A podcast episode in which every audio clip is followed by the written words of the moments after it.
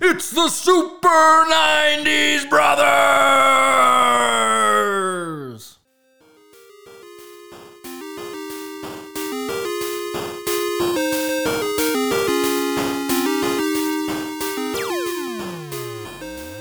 If I owned the twins, I wouldn't even show up here.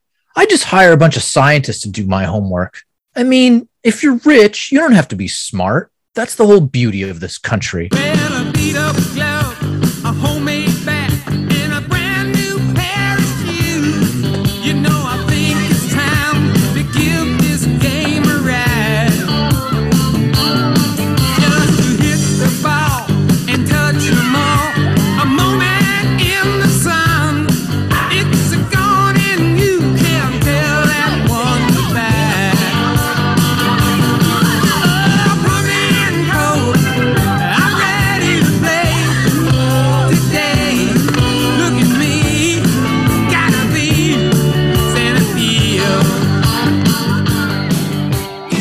Welcome to the Super 90s Brothers, Ow! where we do hazy memory rest to the decade with the most pomp and circumstance ever.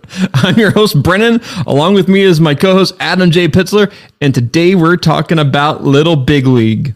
Ow! There's a line in that song that says, hit the ball and touch them all. That's a weird, like, hit the balls and touch it. Like, he basically said he wants to touch balls. Well, who doesn't? My, my little kid sense of humor really giggled at that.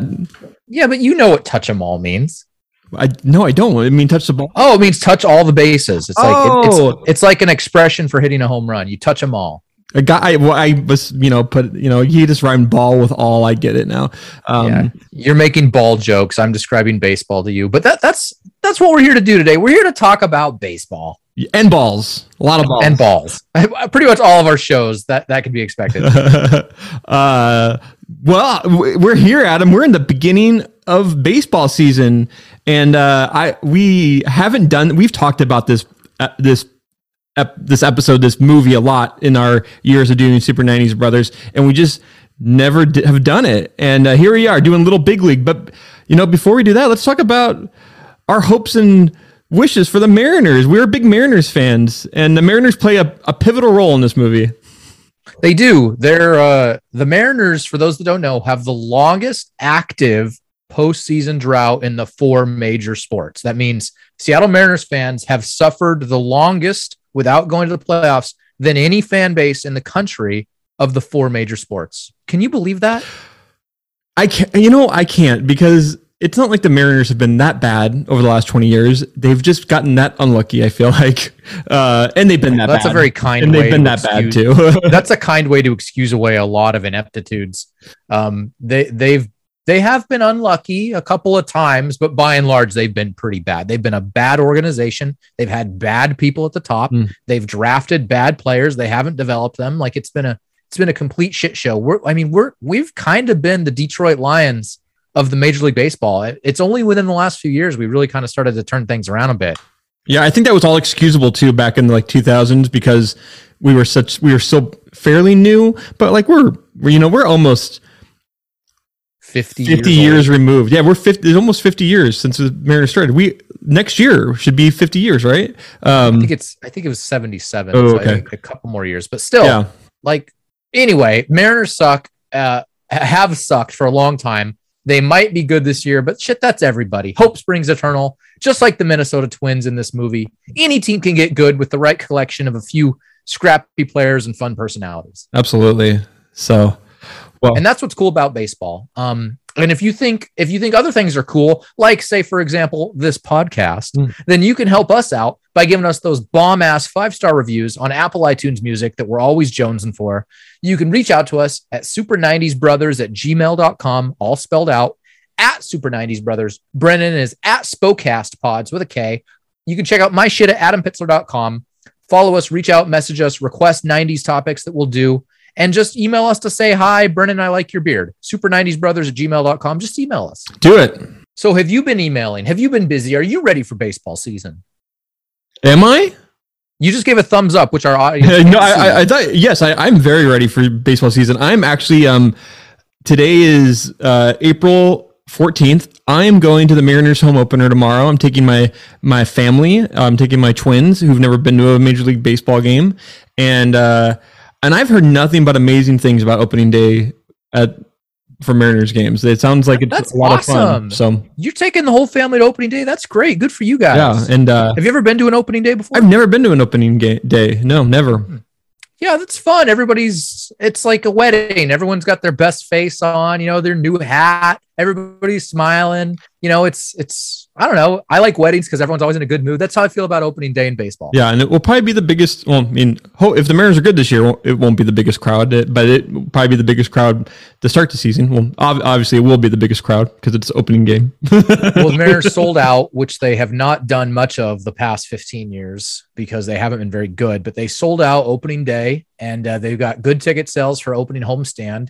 And if the team can win a little bit, I'm sure people will come. Seattle used to be a big baseball town. I know they're famous for the 12th man uh, at the Seahawk fans, but before that, in the 90s and the early aughts, the Seattle Mariners sold out some, some ridiculous number of home games, like like 300 plus straight. Something Oh, wow. like that. It was That's amazing. it, it was the place to be. It was a rocking atmosphere. Everyone knows about Ken Griffey Jr. and Alex Rodriguez.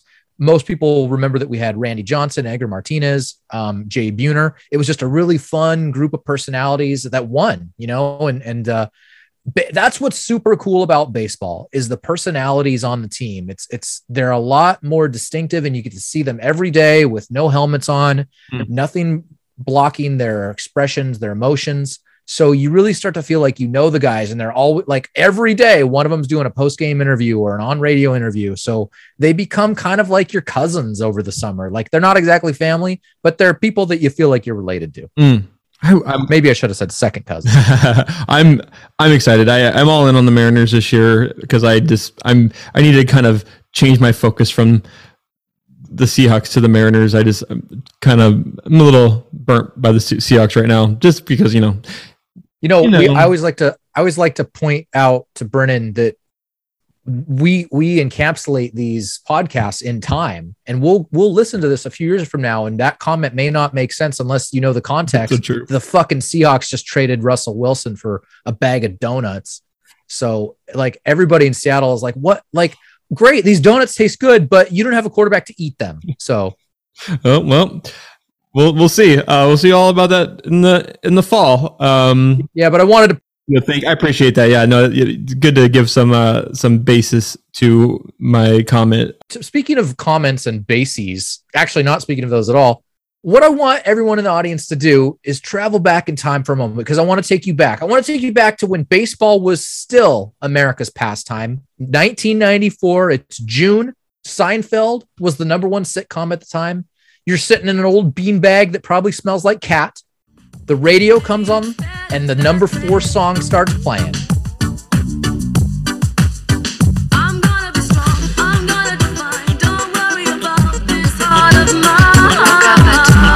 If I can go on and go. But don't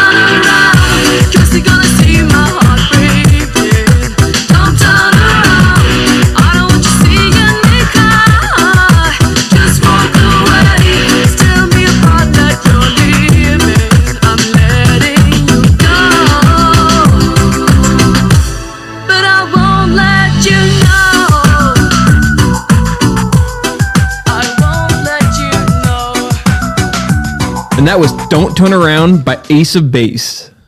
Ow! I that that brings back a lot of memories. I think I, we've done I saw the sign on the show, haven't we? Yeah. Um, um we we and no no we did uh all that she wants is another baby oh, really? So they had multiple. i don't think we've done the sign yet Um, we oh, we'll, we'll probably get there soon, hopefully. oh i'm sure we will In, an- in another 1994 93 uh, movie. Uh, this this video, this song, I love this song. Um, but I don't really remember too much about this video. It, I did was thinking like, oh, these girls are are really pretty. Like I don't ever really remember seeing much of of Base, and uh, they're very attractive Swedish women. I think they're from Swedish, Swedish, Sweden.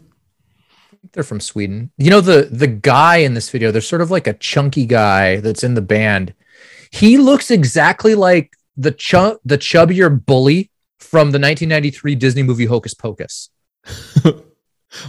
Oh, you're remember right. two- you're totally right. Remember He the totally two bullies and they like Yeah. steal the main kid's shoes? Yeah. One of them looks just like the Ace of Base guy.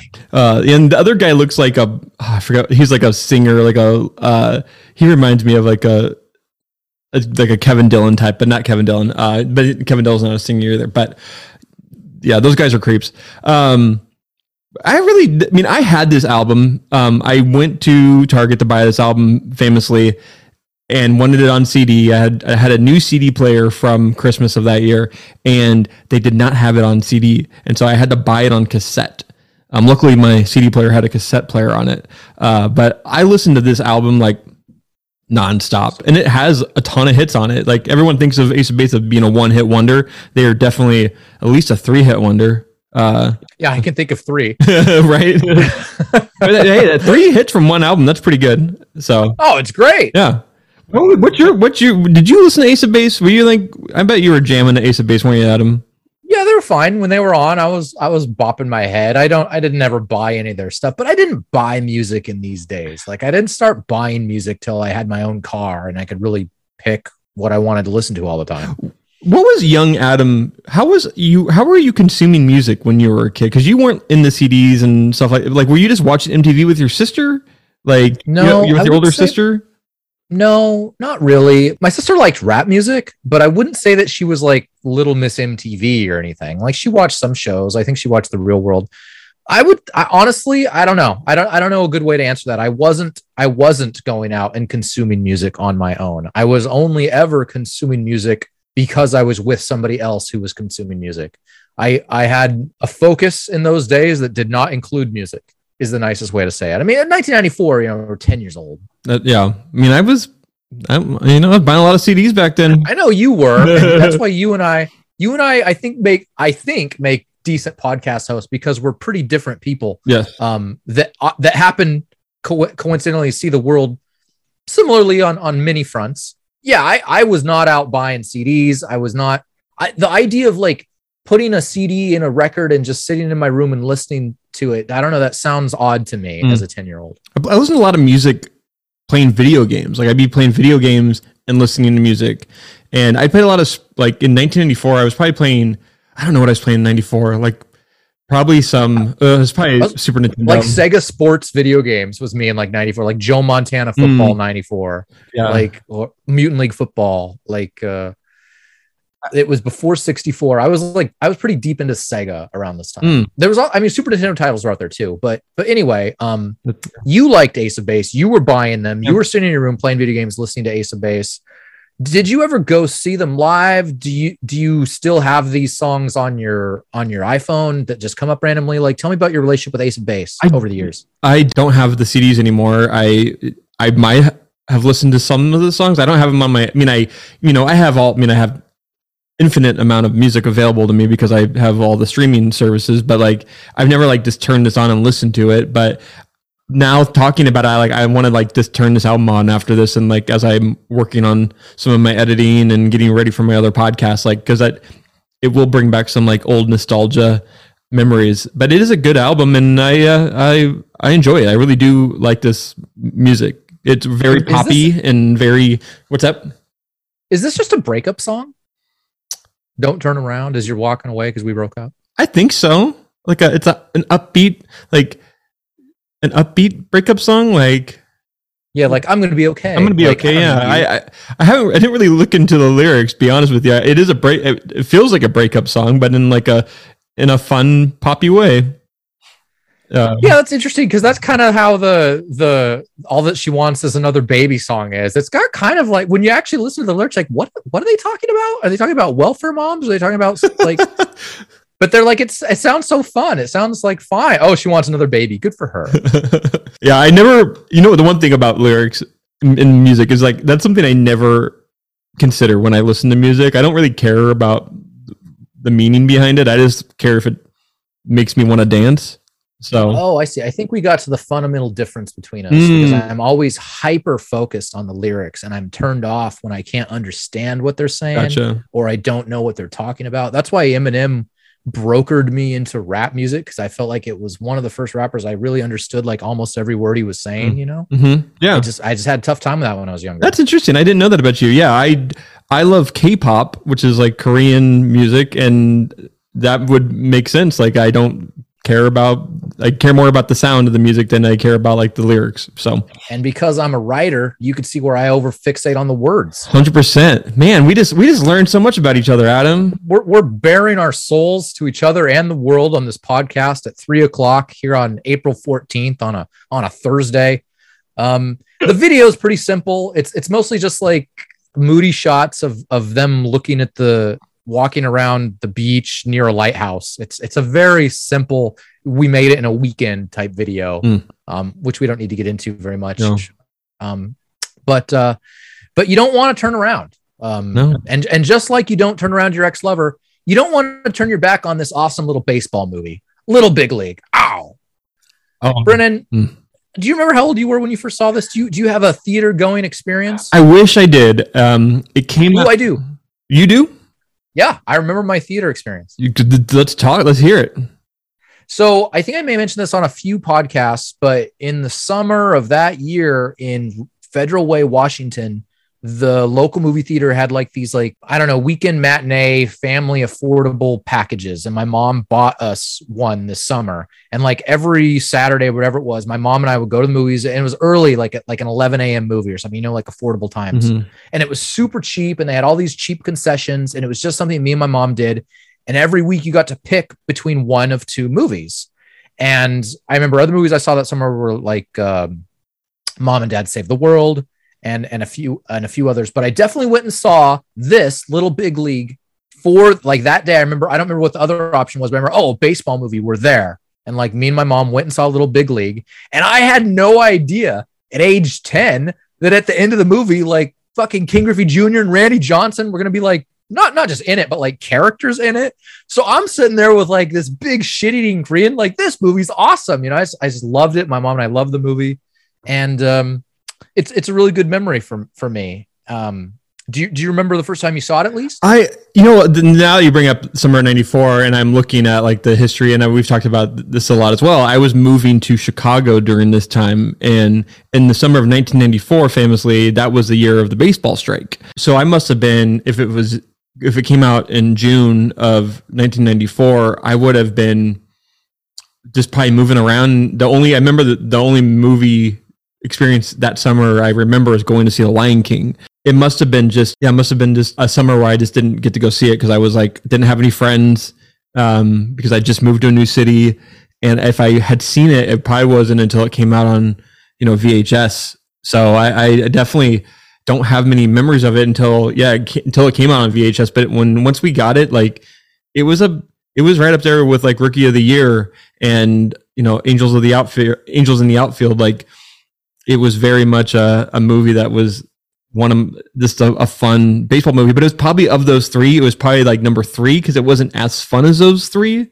But- you don't think it's as fun as Angels in the Outfield? well, you know, I think Angels in the Outfield just had a, it just had a, a more lively cast. Um, and we'll talk about well, uh, we'll talk about this in the show. Like I, I I'm, but yeah, we if- should rank if- the '90s baseball. if we were ranking, oh, I guess the Sandlot's in there too. Like Sandlot was probably, I mean, I was gonna say Well- Sandlot should be probably one. one A. Then you're arguing about number two, and I put Angels in Outfield at the bottom, Yeah. for sure, because it has religious themes, and I was a little fucking, you know, heathen. yeah, I mean, I didn't even care about that stuff at, at that at that moment. I didn't even think about like religious things in that movie. You talk about the baseball strike a couple of times, but I want to get the timeline clear. Yeah, Baseball didn't strike until August of '94. Oh. So when this movie came out in June, Yeah. it was it was theoretically going on during a normal baseball season. So it, it should have enjoyed a normal baseball audience. you're right. it wasn't until two months later that the they couldn't strike a deal or whatever, and they just they called they called a work stoppage. the, the reason why I think of the work stoppage so much and that strike is because of I was in Chicago. We had moved to Chicago and we got there right when the strike was happening and we could not go see the White Sox. We couldn't go see the Cubs. So like in the like the short nine months that I lived in Chicago, I never got to go to Wrigley Field or Comiskey to see either team play. So I missed out on on being able to go go to those games. Um, but you didn't miss out on watching Little Big League at some point. that's true. so. So So what do you remember? What your first impression? Like I, just, I kind of described mine. I'm, I'm sitting there with this big shit-eating grin. Do you remember what how you felt as that movie was wrapping up, or shortly after you saw it for the first time? I felt like I wish I could be Billy and be an owner of a baseball team and the manager of a baseball team. It was all these movies, minus the Sandlot, have like these heightened. Uh, well, especially Rookie of the Year, they're very similar in that like you're putting a kid into like an adult role and like they get to be a kid in in this role, and it was like it was like every kid's dream. Like I wanted to be a baseball player, and I don't know, it was just fun to like. You just wanted to be. You always wanted to be close to like the big leagues when you're a kid. So, and I, I just, it was a, it would have been a dream come true if I could have done that, but I was not anywhere near as smart and as clever as Billy was in, in this movie. Well, also your grandpa didn't own the twins. When my grandpa died, all I got was a sweater.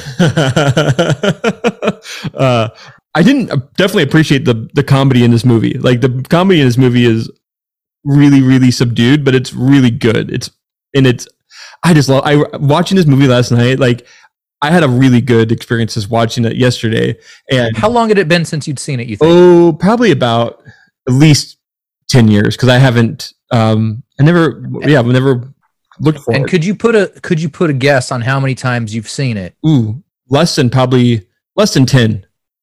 Okay, so like this, probably, this was probably like less than five. Like it was Oh, wow. a movie I owned, but like it just never got played that much.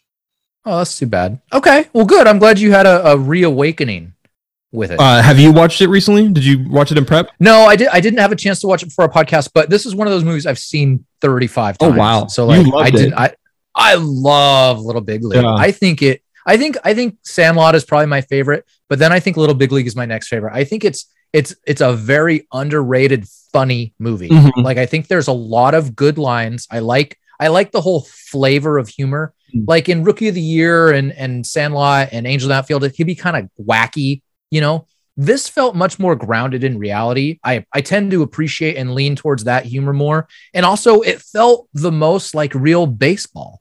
Like it felt like this feels like a real team. This feels like you would have some of these personalities on a real team. Mhm. I mean, you have to get over the idea that a, a kid is a manager, but beyond Right. that, like this feels like this feels like a real team. Like they've got a, a first baseman that they can hit, that can hit. They've got one like free agent pitcher who's not performing. You know what I mean? They've got one good guy in the bullpen. Like this feels like a mid market team. Yeah, I know it totally does. It actually, that was the one thing I was watching last night. Like the cast of characters, like they were. It was a believable cast of players on the team, and that they could actually maybe win. Like I feel like in Rookie of the Year, it wasn't believable because like there was no. You There's no offense. There was no, there was no talent around the team, yeah. and then yeah. and then Angels in the outfield, like there was Tony Danza who couldn't, who can barely lift Yeah, his but at least they were cheating. I mean, they were So true. cheating in Angels in the Outfield. Oh, speaking of cheating, I don't even want to. I want to get into the cheating in this movie, uh, but we'll get into that later. Uh, but yeah, like I, this movie's aged really, really well. But this movie, this movie was a box office bomb. Actually, Hmm. it it budget it had a twenty million dollar budget, and it only box office twelve million, which is not good. Yeah. not good at all. I think it was ahead of its time. To be honest with you, I think this screenplay was a little too smart for the audience. I think Well, I think it did two things. It like put a kid in the main role, which makes it seem like a kids movie, but the rest of the movie has pretty adult flavor Mhm. and adult sense of humor. And I don't know, like I think smart kids like me and you liked it, but I think there were plenty of kids that they saw it and ah, and just never wanted to watch it again. Like they they couldn't follow some of the humor, they couldn't follow some of the more yeah, there's You know- there are a lot of adult themes, and like and the cast of characters is not that funny. Like there's you know we'll get in that too. So like, but should we should we do it? they're not wacky. Yeah. I, I disagree that they're not funny. They're not wacky, they're not or wacky. goofy. Yeah, that's true. There, that is Um, true. They they are very. There are some lines in it that I just I can't get over the one liners in this movie. There a lot of the one liners in this movie are just so Good. funny. Yeah. So, um, why don't you know what we've talked skirted the edges enough? Uh, we, let's get into my favorite part of the show. Brennan's bad synopsis. Man, Adam, you're gonna be really disappointed. I think I might actually be able to explain this one really well because I just watched it. So I've heard that before. the movie's, you know, the the plot of the movie's fairly simple. Uh, it's about Billy Hay- Haywood. He's a uh, a young kid that is a he's a baseball.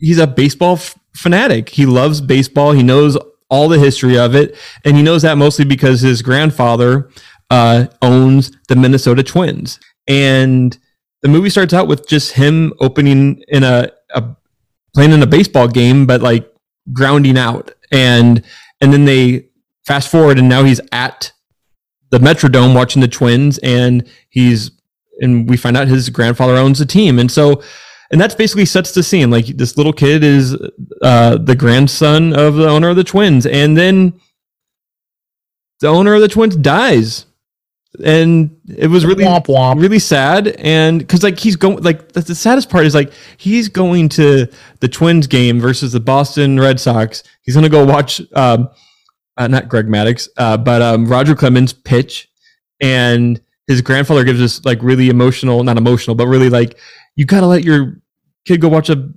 let Jimmy watch a baseball game on school night because he's I regretted missing watching this guy pitch and I don't want to have Billy have the same experience. And so, He had a chance to see Walter Johnson, the big train they called him, Brennan. thank, thank you. Um, and then sadly he he passes away before before uh, Billy could ever see Roger Clemens pitch. Uh, So- one, one little family dynamic we should point out is that like Billy's dad is gone. died. He's he died, and Billy's dad is the bloodline to the grandpa, Yeah. correct? Mm, Correct. Yes. So so so yeah. So when he dies, he gives him he he gives Billy the twins, and so now Billy is the owner of the twins. And so what does he do? He goes and he starts, you know, goes to games, and he's like. But they have a really terrible coach. So, so the Twins are like in a, a middle of the road team. I would say, like I would say maybe. No, they're shit. You think they're shit? Yeah. Okay, they're shit. Um, so they're shit, but they have a couple of stars. Um, uh, like you said, uh, uh, they have an all-star first baseman, and uh, I can't think of his name right now. Lou something. Lou, yeah, Lou Collins. Um, and they have a some other key players, uh, some pitchers, but uh, they're not they're not great. Uh, but they have a terrible coach, and he's an asshole. He just like yells at everyone all the time, and he's just really mean. And so, what does uh, Jimmy do? He fired Billy? him. What's that? Billy. I call him Jimmy. I keep on calling him. I keep on thinking his name is Jimmy Chitwood, which that's Hoosiers, and I I can't get. Oh, Billy and Jimmy are double dragon.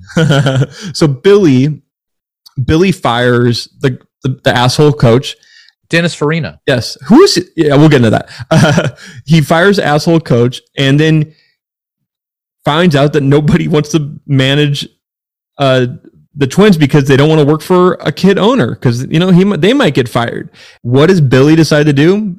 His friends convince him to coach the team, and uh, so Billy becomes the manager of the Minnesota Twins. And you know he doesn't really get the the respect and the the I mean, what am I looking for? He doesn't really Accolades. uh, he doesn't really have the support of the team at first, but he tells them He doesn't. He needs to win over the locker. he needs a room. winner exactly. So he tells them like, if we don't start winning, I'll fire myself. And and so they start winning, and then there's this whole love connection between Billy and his mom and the first baseman Lou, which. I, I feel like Lou was just trying to, you know, get into the the GM role. He was like, I, I see it in here now. I know if I Yeah, he was trying to become an owner. yeah, part owner. Yeah. I'm gonna bang the manager's mom and become part owner. Like he knows he's gonna get front office job. Like th- this is he's gonna be set up for life now. it was the long game for Lou. right? Um, and so they start winning again. Uh, and No, that comp. That's the that's the adversity. It complicates things.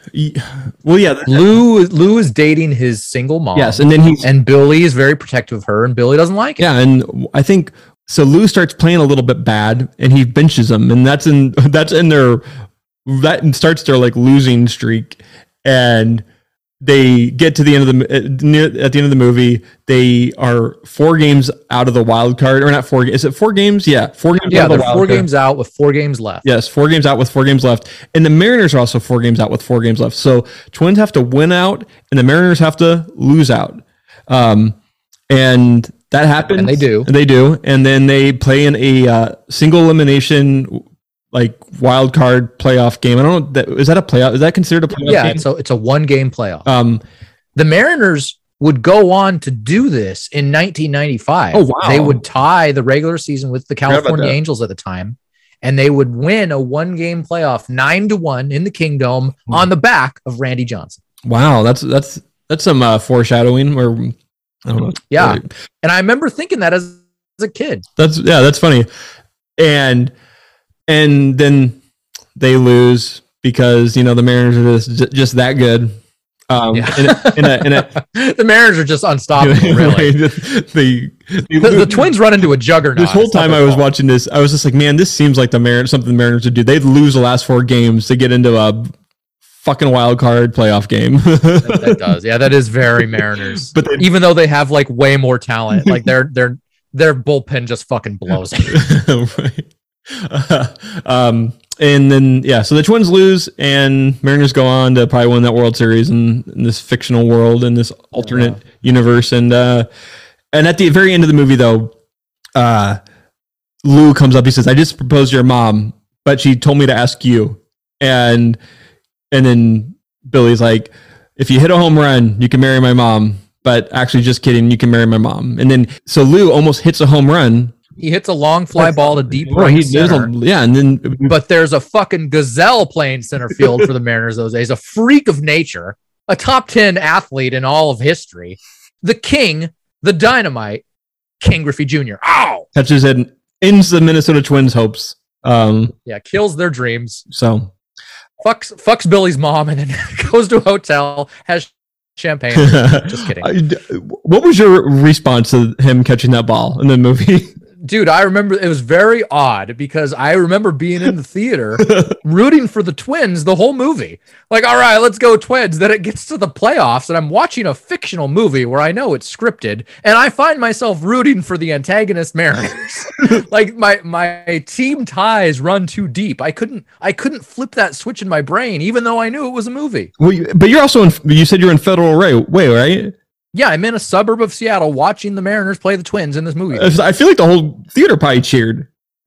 honestly don't remember what their reactions were, but I I know that I I know that I I was happy. I I wanted I wanted Lou to strike out. I mean he he he lined out to deep right center, but you know either way. Yeah.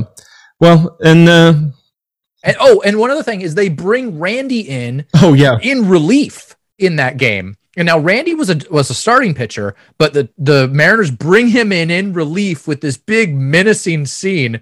And if you guys don't know Randy Johnson, do yourself a quick uh, a favor and Google Randy Johnson, like 1993 or something, and just look at the man. He's six foot ten with with a long red curly mullet. He's got this nasty like porn star mustache, a scowl that would scare Satan, pock marks all over his face. He's thin as a rail, but he looks like he could cut through you with the, with the motion of his elbow. He's just this big menacing beast. The big unit was his nickname yeah. and and he was the the perfect antagonist to come in and pitch. He was. It was, and I, I was thinking about that. And I was just like, it seems odd that he wouldn't just start this game, but he must have been on a couple days. Not, he must not have been on like he must have pitched like two day two game two days ago or something like that, and that's why they. But but but Didn't start. again, we mentioned the foreshadowing. This also happened in the 95 Mariners playoff run. They brought him in relief in some clinch game or Hmm. the playoffs or something. I can't remember which game, but they they actually did bring Randy in from the bullpen to close out an important game one time. yeah, I, I would imagine they would have had him pitch in the last game of that last series to win, and then he lost or something. I don't know. I, I like to. I think too, I thought too much about the the logistics in at the end of this movie. No, the logistics work. If they had lost four in a row, Yeah. then it's reasonable to assume that Randy didn't pitch any of those four games. yeah, So he's well rested for this for this bullpen visit. is he? You know, he should have pitched in one of those games. He should have, but since they lost, I'm inclined to believe they were resting him for the playoffs. They thought they had it in the bag. Oh, you, oh, that's true. Huh. Yeah. Well, anyway, either way, anyway, we're getting pretty Yeah, deep we are getting deep. in Mariner Uh, stuff. Yeah. So that, that's the synopsis. Um, that was that was probably too long, but you you get the point. That's point. all right. Good job. Um, Brennan's bat synopsis, one of our one of our uh, staples. So the the the characters in the movie, you know, Billy's obviously your your protagonist, played by a young actor named Luke Edwards. Check out our very first podcast that we ever did, The Wizard. Luke Edwards was the wizard in that movie. Luke Edwards was in the Disney musical Newsies. He was in Jeepers Creepers 2, which I thought I like totally didn't recognize him. Mm. And he was also in uh, the MTV show Undressed in like the late 90s, early aughts, but not an overly fruitful career. But Luke Edwards good in this movie. He's like Brennan said, he's like this young baseball savant. His grandpa, his grandpa not only owns the Twins, but his grandpa is like a baseball aficionado. He just loves the game. He loves statistics. He loves situations, and him and Billy like challenge each other with like base all-time baseball situations like all the time. Like do you remember what happened on this date in the playoffs in 1941 and they always do. Like they're just like that's what they do. That's like their little game. And what billy really does is when he when he becomes manager he really teaches the team to love baseball again. And you get to you get to see baseball through the eyes of a, of a 12 year old who just thinks it's the coolest sport ever and that these people are getting paid to do it professionally so they must have the coolest jobs ever and he he kind of helps them remember that Definitely does. And here's a here's a little a clip of him talking about it. Hall of Famer Bob Lemon once said, baseball was made for kids. Grown-ups only screw it up. I would like to announce that I've named myself the new manager of the Minnesota Twins. Any questions? You mean you own the team and the stadium? It's unbelievable.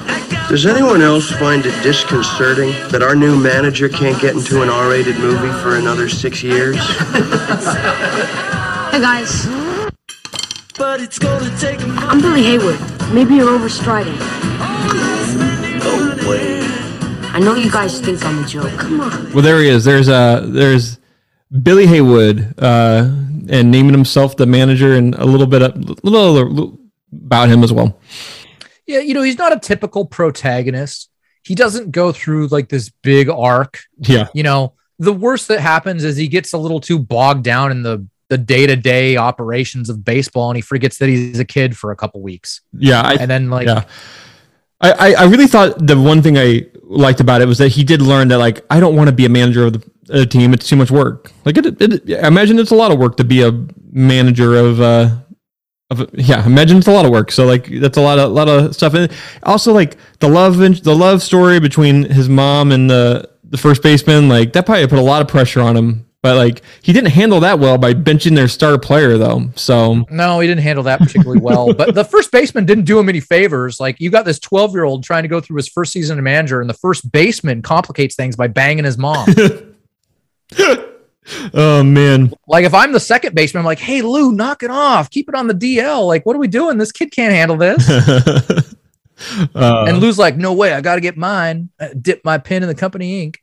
Yeah, he. I just thought he was a really fun character. Like you really believed that this kid could be a manager of a team, like of the team. Like even in like it's very you know heightened reality. Like this would this would never happen. Um, I don't I I don't think so. I mean, I guess it could happen, but it would A would 12 year old, no. yeah, it wouldn't happen. you can't even legally work at 20. it would be illegal. Yeah, I don't know. How, he probably didn't pay himself. I'm guessing. So he probably saved himself some money. It's actually a smart move. You know, you're not paying the manager a salary. I mean, he's already paying that other guy. He fired him without cause. So, uh, Yeah. so he's getting his paycheck still. So anyway, But yeah, he's a he's a likable protagonist. It's it's a it's a good movie that doesn't have a ton of waves in it. Like Mhm. the, and that might, maybe that turns some people off, but I lo- I like it because of that. I like it that it the movie seems to stay in its lane very well. yeah, So um, the next character we would talk about is Timothy Busfeld or Busfield. Sorry, he he plays Lou Collins, the first baseman that can actually hit. He's like the only good hitter on the team. So Timothy Busfield was in Revenge of the Nerds as Poindexter, oh really? which if if you remember that, he was the guy that played the uh, the violin. Um, he was also in Quiz Show, which is a really awesome '90s movie we should do sometime. He was in the movie First Kid as the bad guy with Sinbad. Um, not that great of a movie. But anyway, um, he's sort of like the main adult actor in this movie. Him and this guy named John Ashton, who plays Mac, the pitching coach. And John uh, John Ashton was in Beverly Hills Cop one and two, and he's in the movie Trapped in Paradise and Gone Baby Gone. Um, he was he was a, a lead role in Beverly Hills one and two. He was like the other cop with Judge Reinhold Mm, anyway, uh, John Ashton's a very likable actor, and um, he's kind of like Billy's right hand man. It helps him with all the baseball stuff, and so he's he's very largely present in the movie for like all the biggest scenes and moments. And it's a it's a likable role. I wouldn't say that it's a it's an overly developed role. Like he he again he doesn't make big waves, but he he delivers a likable performance. yeah, he was really helpful for you know. I, I I'm actually kind of when he at the end of the movie he gets he's named a head coach um after Billy retires uh to fish and Sabbatical. and and so he's named uh, the manager. But like I was thinking like he could have named him the manager originally, you know, like but I guess he wanted to win though, so. So he that's the only way he could see themselves He had- yeah, he had to show John Ashton how to coach. Um, But so uh, Lou, Lou is like the team's only steady hitter. Lou starts dating Billy's mom. Billy doesn't like that. Lou starts to go into a slump and he gets benched. The team starts to struggle, and that's sort of like the the down in the dumps moment of the movie. We're like, oh no, the team's losing. Like, how are we going to get this straight? And you know, of course they do. Um, was Lou, they go to the playoff. I want to know about Lou. So an, a, con, a nickname that they call him in the sh- is All Star. Like they call him All. Like that's just. I'm guessing he was on the. He was an All Star player. But like, do you think Lou was an All Star this season? Do you think he was? You know, he is only because they instituted that rule saying every club has to have a representative. like he's the best twin. but I mean, I don't. I, t- he doesn't look like any All Star first baseman I remember from the '90s, like Mo Vaughn or Right. Yeah. He. uh Yeah. He was.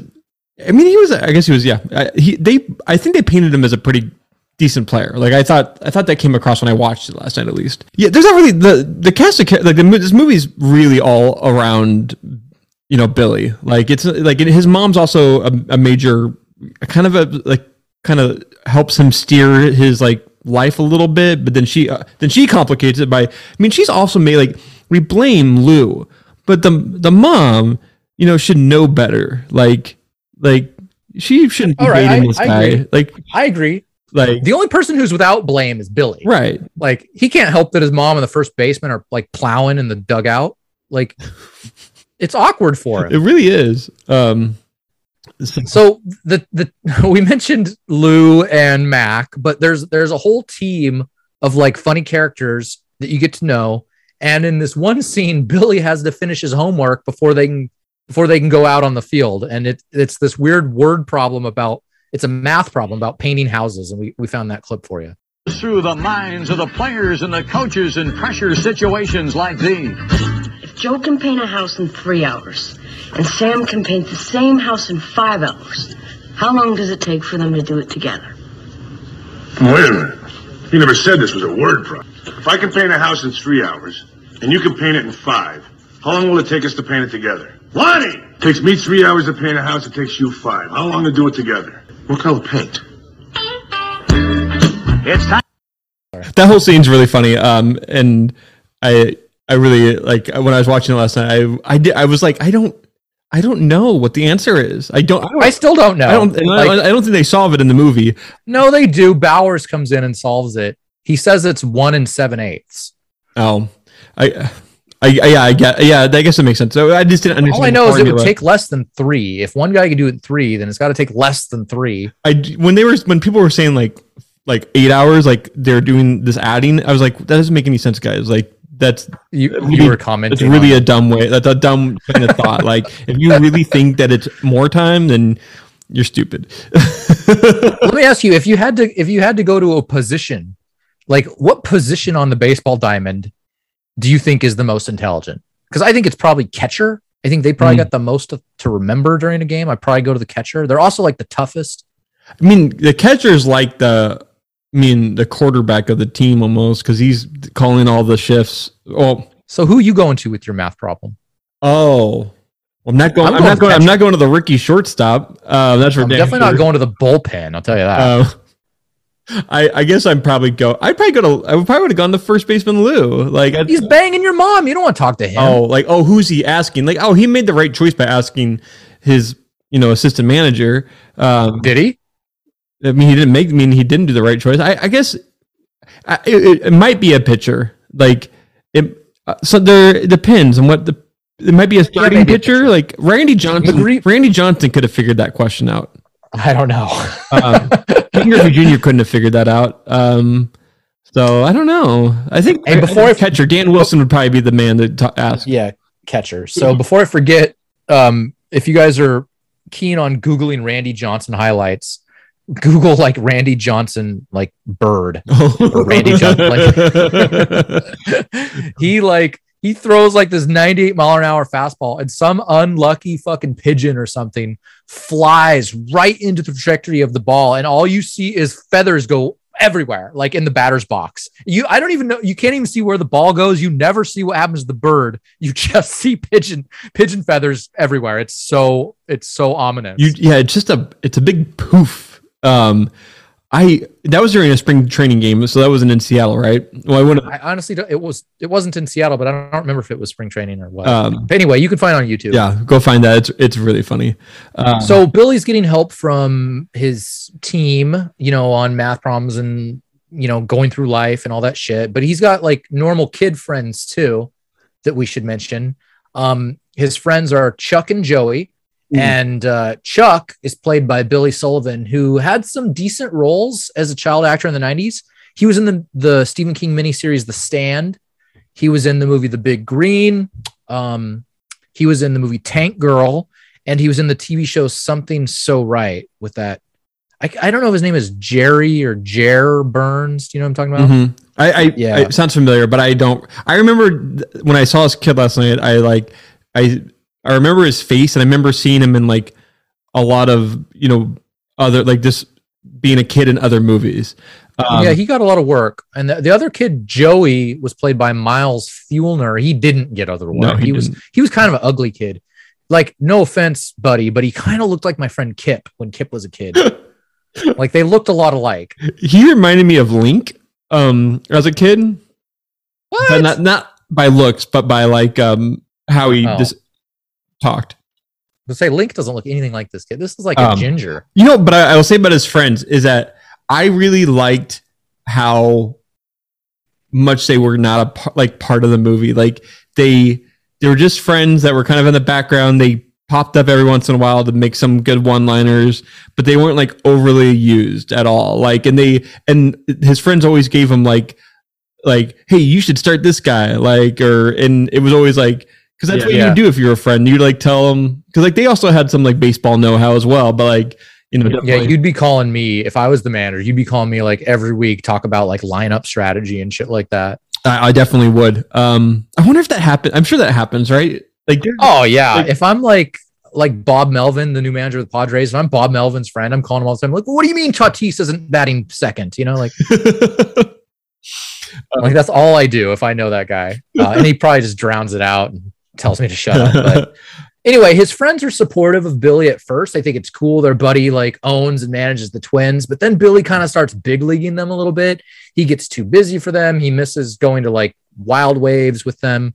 And they then they they replace Billy with a new losery kid named Lowell.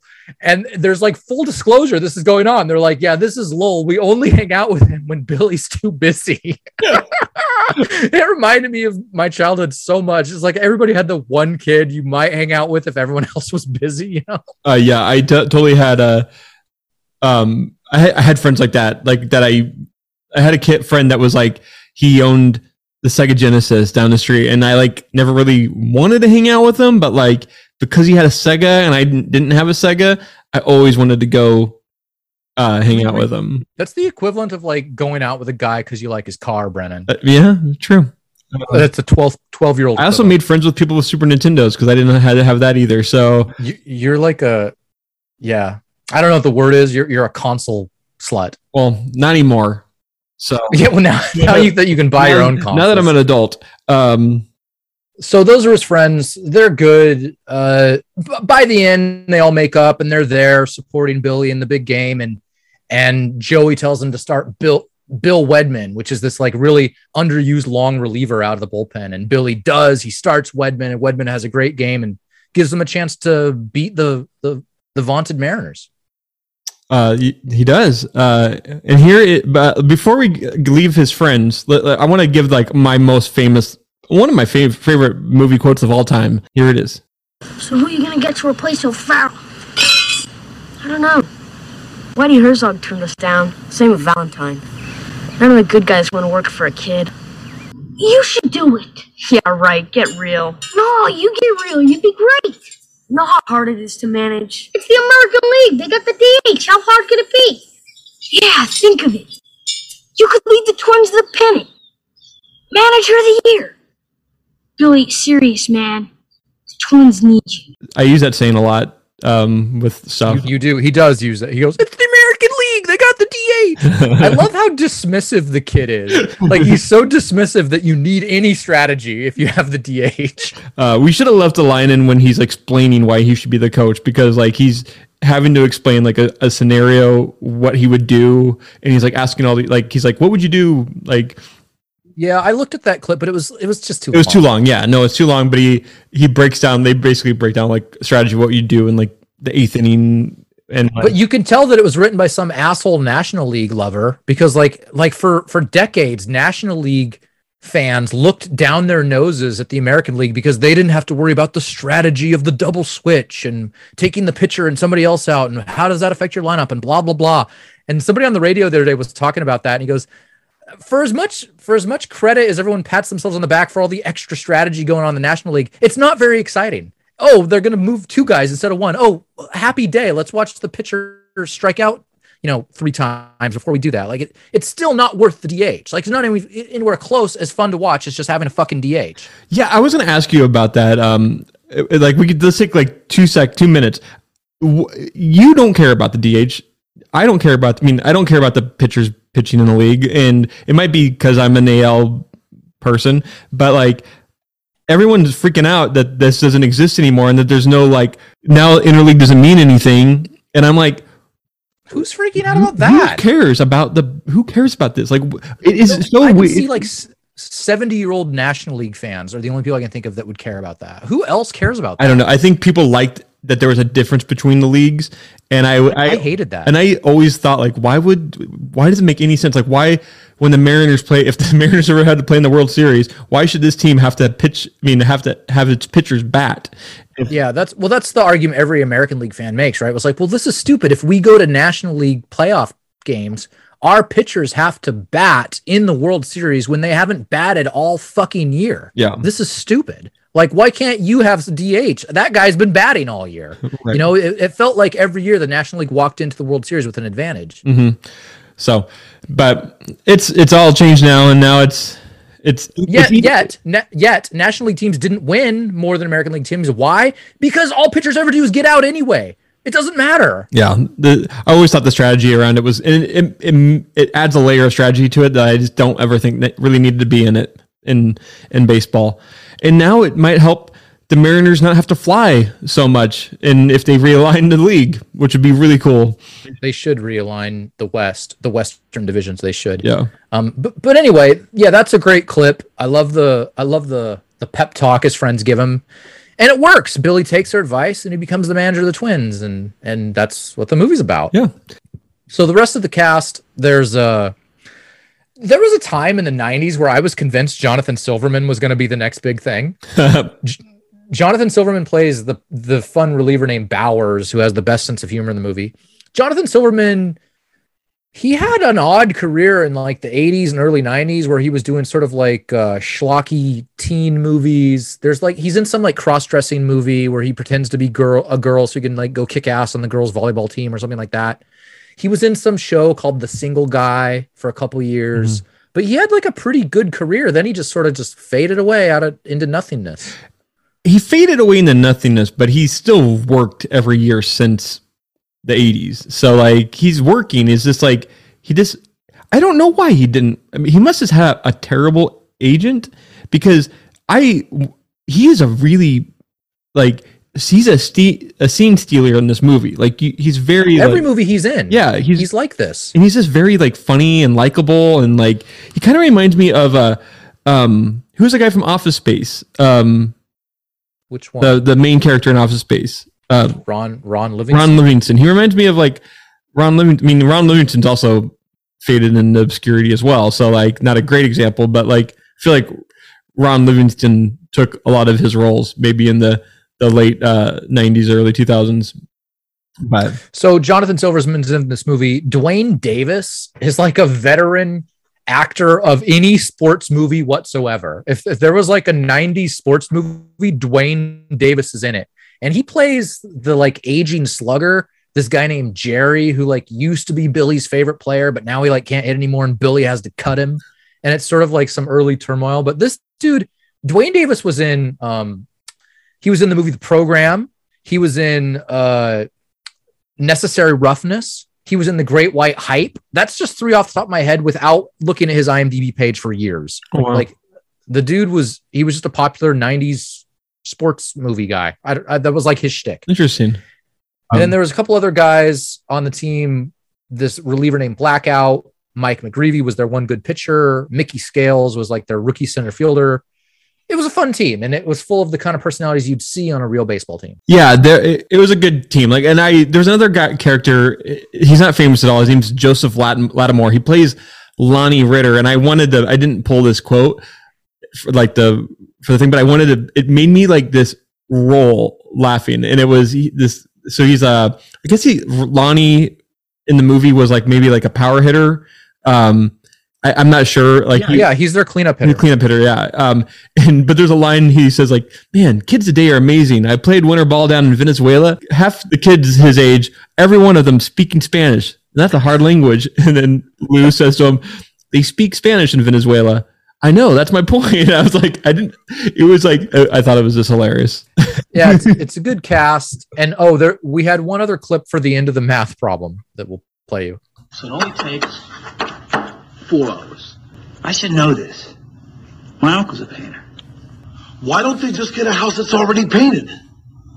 You know, maybe there is no answer. Maybe it's one of those trick questions. You ever think of that? And then that's when Jonathan Silverman steps in and solves the solves the answer. So It's a fun scene. and and Um, it's right before the game. Like so, like the big game. the big game, and they're all like in here trying to figure out this question, and then they go and well, they lose it. So maybe if they would have focused more on strategy, the strategy of the game, uh, but Yeah. So uh it's a good movie. It has a lot of it has a lot of small scenes, a lot of small humor within each scene um that works really well. I, I listed a few of my favorite scenes. Brennan, do you have any favorite scenes you want to mention? yeah, I don't really have. There's not any like the thing is this movie's cut really weird in that like there's not a ton of scenes. I really like the where they intro. I no, I like that. There's a a segment where um Billy does like an interview with Chris Berman. Yeah. like Chris Berman asks him like some really stupid question, and this is during the time when Billy's like very like upset about what's going on with his mom. It's and like confrontational with the media all of a he's sudden. like it's confrontational, and he's just like, and and then he, I don't forget what the question was, but he's like something about a stucco house, and he's like, and Chris Berman's like, but what about the stucco house? And Jimmy's uh, Billy's like, I don't understand the question, and and he just walks off, and it was this He's like, I don't even know if it is a question. I have a job to do. And then Chris Berman says something, and then the cameraman, the feistiness of a champion. the cameraman, We'll says, edit that out. yeah, exactly. The cameraman says, "Oh, I like. I, I thought that was good," and and uh, and then Chris Berman says, "I'll edit that out." And I, I don't know. Chris Berman's known for just being kind of a dick too, and I wish I maybe they should have done some more of that in that. But I don't even remember Chris Berman being a part of baseball. Like I only Oh, know sure. Yeah. He had great, he was a Sunday night baseball guy and he had, you know, you know, he's famous for his calls. Mhm. His, he has the back, back, back, back, back, back, back, back, back, gone home run call. Wow, I'm I missed that And for some reason. Chris Berman's like the king of nicknames, and I'll always remember this. Uh, Mariner fans might remember Russell Branyan. He was like a power hitting outfielder, first baseman. He came up with the Indians uh, back when they were the Indians. And I just happened to be watching Russell Branyan's first game ever as a rookie, and it was on Sunday Night Baseball. And Chris Berman was commentating, and Branyan hits a home run midway through the game, and Chris Berman on the spot comes up with a nickname. He goes back, back, back, Raisin Branyan. Like, That's funny. Um, so I like Chris Berman. There's a lot of there's actually a lot of good cameos in this movie. Um, we'll get to some of the Mariners, but Pudge Rodriguez was in this movie. Pudge is like every '90s kid's favorite catcher ever. Paul O'Neill's in it, Wally Joyner, Rafael Palmeiro, and more. Like just a lot of good, real athletes. Yeah, I missed a Raf- their Rafael Primero. Um, I don't know. Maybe I don't even know what he looks like. Um, He has a mustache. um, I wish there had more Mariners in this. I, they had. I, I there was a first baseman in the movie, but I don't think it was an actual first baseman because it didn't didn't seem like I forget what his name. No, they was. had well, Wally Joyner is in it. And he Oh. has like a line. So, so other good scenes. There's this scene where they're all at a hotel one night, and Billy is like, well, he's like ordering pay per view at his hotel, and his mom is like, "You ordered naughty night nurses from Jersey six times. Must have been a good movie." but like Billy and Bowers and some of the other guys are like they're like pr- playing pranks on some of the like staunchier players like they drop water balloons on uh, mcgreevy's head and shit like that and it, it's fun you you hear a lot about like antics behind the scenes during baseball during baseball season because the guys are just on the road like so much in baseball you play every day and there's like this there's sort of like this frat boy mentality to a baseball club like they're all together all the time you know Mhm.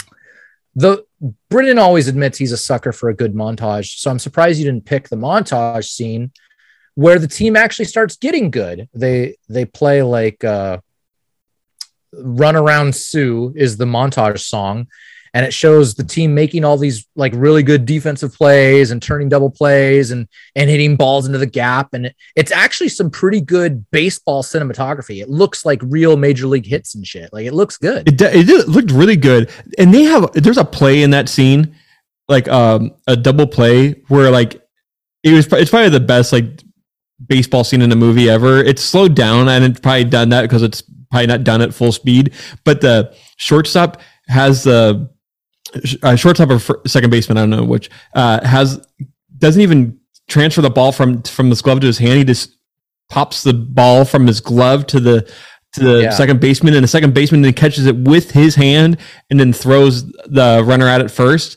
And I was like, that's a that's an amazing. If that play happened in in a game, Web jam. it, that would be like one of the best plays ever. Joey Cora used to do that glove flip shit like regularly. He did it just to show off. I, I knew kids that, uh, that you know what kids in the 90s probably watch movie, movies like that and, or watch base, baseball the, kids used to always do that shit in little league and like it and it would always sometimes it, It was an era. it would always backfire like yeah, I remember I did it one time in the league because because I didn't have a chance. Like it was like one of those like bang, like it was that or nothing. Mm. right And I short armed it, and he didn't get it. So he Um, was sick. yeah that was a really good montage there's yeah uh But then, but then the coup de grace. the coup de grace yeah of course So take us through it, Brennan.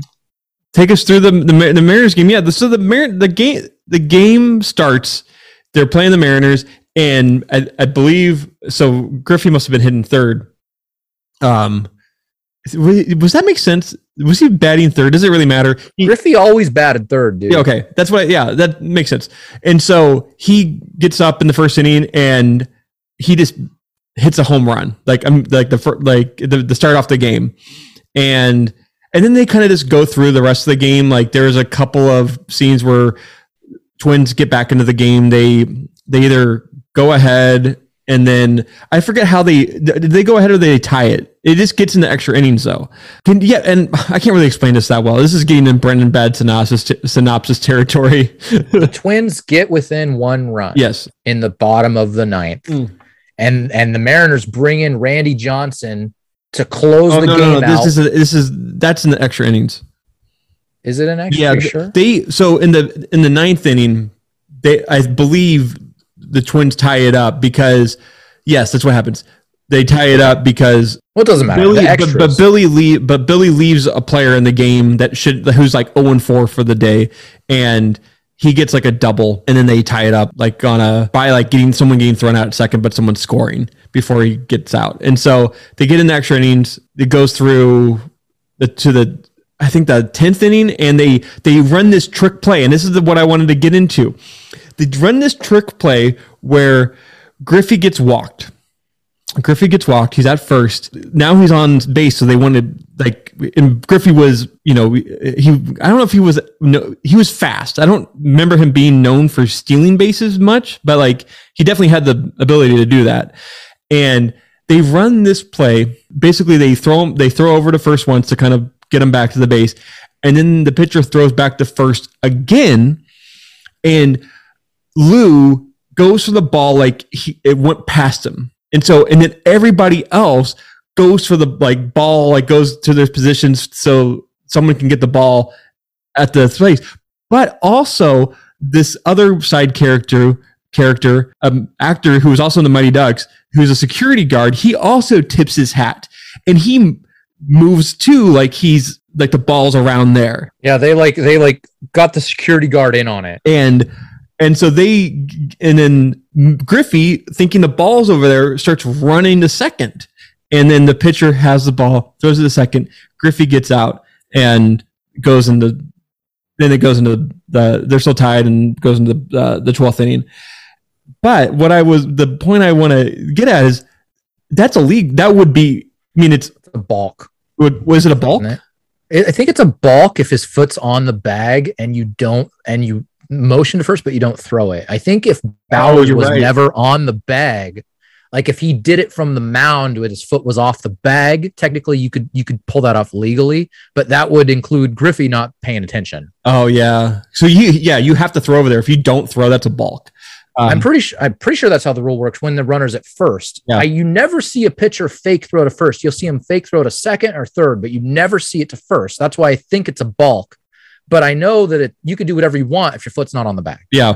I also know you can't probably have uh, outside personnel like in on the on the thing. They probably would frown upon that, but that's totally the kind of shit you could see like Fenway Park at Boston doing, right? It pulling in like Sully, the security guard. yeah. It, I mean, it's cute.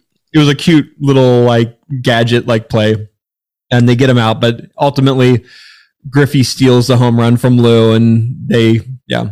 Uh, Well, the Twins commit an error in extras. It Hmm. lets the Mariners get up by one, and then in extras, Lou comes up down one, Yeah.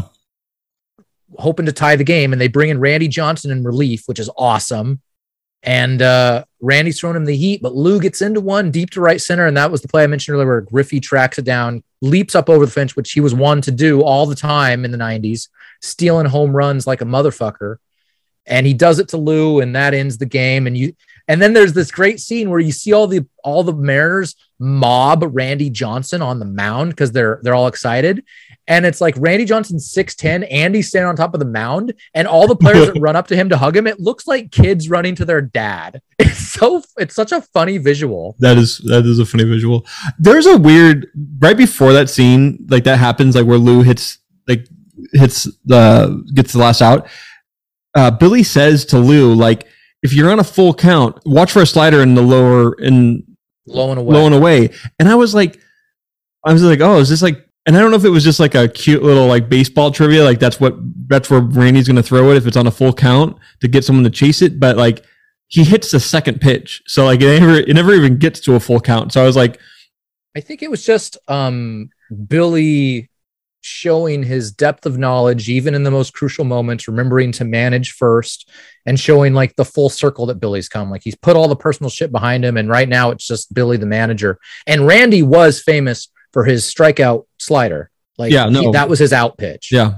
I I have MLB The Show and I've been playing some of that over the last couple weeks and I Randy Johnson is like a legend player that you can like put as a free agent on your team. And so I have him on a, on the team and the first time I had him pitch, I pitched a perfect game with him. and It sounds like the difficulty's not high not high at all. Um, I was just playing to have fun, and uh, but like his slider is un, is unhittable. It's like Yeah. and his as well it should be. It Um, pretty much was when he had it Yeah. working. It was pretty unhittable.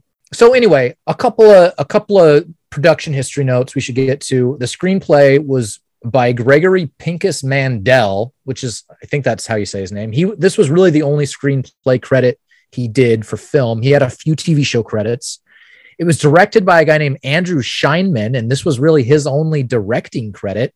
But Scheinman also wrote and produced the movie North, starring Elijah Wood. He produced. He was a producer on the movie Stand by Me, Princess Bride, When Harry Met Sally, Misery, and A Few Good Men. So Scheinman, like, he gets involved in good projects and produces good projects. Yeah. This was just his his attempt at directing. We mentioned the awesome cameos. Um, uh, one cameo we haven't mentioned yet is Lou Piniella's in it. Sweet Lou, the Mariners manager at the time. He hadn't been the Mariners manager very long when they decided on this. Like, I'm pretty sure Sweet Lou got hired in like late 92 to start the 93 season, or maybe it was late 91 to start the 92 season. But he hadn't been a Mariner for more than a year or two by the time they were making this movie. Mhm. Um, veteran actor Jason Robards plays Billy's grandfather who passes away. Jason Robards was also the dad in the movie Parenthood. And then Dennis Farina plays the kind of stinky attituded first manager, George O'Farrell, who Billy cans. And uh, that's that's a good role too. Some dumb shit we should bring up is uh, one thing that always gets to me is that Hollywood just has this undying belief that pro sports success really just always boils down to the team having fun. Like like every Hollywood sports movie ever, like all we really need to do is have fun. Doesn't matter if we don't have good players. Yeah, it's not like they have a business to run and make money and Yeah. and uh yeah, I mean, I don't know. I mean, there there's some truth into that too because it is just a sport after all, but I don't know. Yeah. It- but it is it is true. Um So one- so one Mariner specific problem I had with this movie for like a year, the Mariners had a journeyman backup first baseman named Dave Magadan. Oh. But they also had Tino Martinez at the time, who's a total fucking stud at first base. So when you're watching, you're like, where the fuck is Tino? Why wouldn't they use Tino? Why not Tino? Why Dave Magadan? And it like never made any sense to me how Dave Magadan got in this fucking movie and how he gets his name mentioned more than any other player in this movie. It's like, how the fuck did that work out? Yeah. And I found out years later that Magadan is Lou Piniella's cousin and godson. Oh, wow. So I'm pretty damn sure that Lou had something to do with that. I'm also curious why wasn't Edgar in this at all? Well, he is a DH. I mean, he's got nowhere to play on the field. If Yeah, you're I guess you're right. have a hitter, You could have had him play first Tino base. plays. Tino plays first base. Yeah, that's Like, true. And Tino Martinez was a really good player in, in the 90s. And Yeah. anyway, that always bugged me. Um, we mentioned in another podcast how the Charlotte Hornets became oddly cool in the 90s, mostly for their color and uniforms. Well, I would say the Mariners were sort of the equivalent in the Major League Baseball in the mid to late 90s. Hmm. They were just oddly cool across the country. And it was largely because of like Ken Griffey Jr., Alex Rodriguez, and Randy, John- Randy Johnson. Yeah. Even though they'd never really had any real playoff success, like people just, kids across countries like the Mariners anyway, which I always thought was cool. I mean, it's all because of Griffey. Like, I feel like, I feel like when you talk to guys our age, everyone thinks of Griffey as being the, their favorite player. Like, you're never hearing anyone say like, "I really like Barry Bonds" or "I really like Mark Mark McGwire." Like, everyone, everyone wanted to be Ken Griffey Jr. Like, everyone. Well, Griffey played defense and he didn't get all roided up and his head wasn't the size of a bowling ball when he was 40. Like he was like, he was such a pure athlete with just the prettiest swing. Yeah. I mean, I would say the, the worst part of his career is this that he decided to leave the Mariners, like, and go play for the Cincinnati Reds. Like, No, the worst part of his career is he played all those fucking years in the Kingdome on that AstroTurf yeah. that fucked his knees up and made it so he couldn't have the best career ever in the history of baseball. Yeah, that's one thing I was watching in this. In the, since we're talking about dumb shit, are we talking about dumb shit yet? Oh yeah. Sure. we.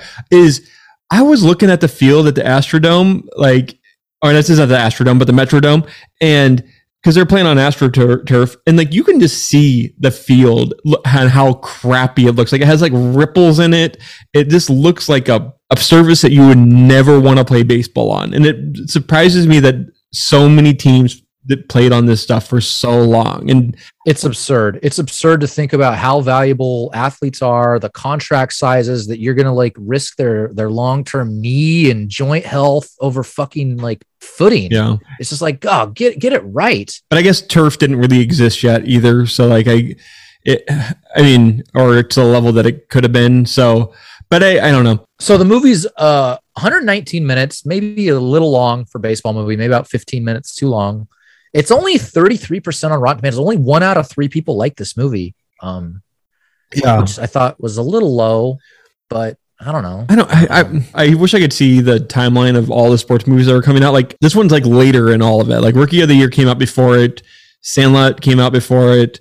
Right? Like Yeah, Sandlot and Rookie of the Year 93. This is 94. I, I don't remember. I think Angel Outfield is also 94. I think so too. And that kind of makes sense because like if you think about this as being one of the last ones, I I guess it would show like why it stopped why they stopped making Hollywood baseball movies as much because you could they kind of just progressively got not worse, I would say, but like didn't make as much money. Right. Um, that's that's true. So, if Brendan and I ever hope to make any money, we need to get famous on this show. And you can help us by giving us those sick five star reviews on Apple iTunes Music. Reach out to us already, like yesterday. Super 90s Brothers at gmail.com is our email. At Super 90s Brothers, at Spocast Pods, AdamPitzler.com. We're out there. We've got our fishing poles in the water. All you got to do is take the bait, guys. Do it, please. Reach out to us and uh, request a movie, and we'll we'll probably do it. So, um, Probably do it even if like Brendan hasn't seen it before. Like he'll do it anyway. That's how that's how committed he is to you, the listeners. I even had. So I will say, this is, movie is not available streaming anywhere. So uh, you gotta you gotta rent it, um, or go search some VHS tapes at uh, Value Village. Well, for Brennan Pointer, I am Adam J. Pitzler. This has been another grand slam of an episode on Super 90s Bros, Little Big League style. And remember, if your grandpa dies and leaves you a professional baseball team, remember, the first baseman will probably try to bang your mom.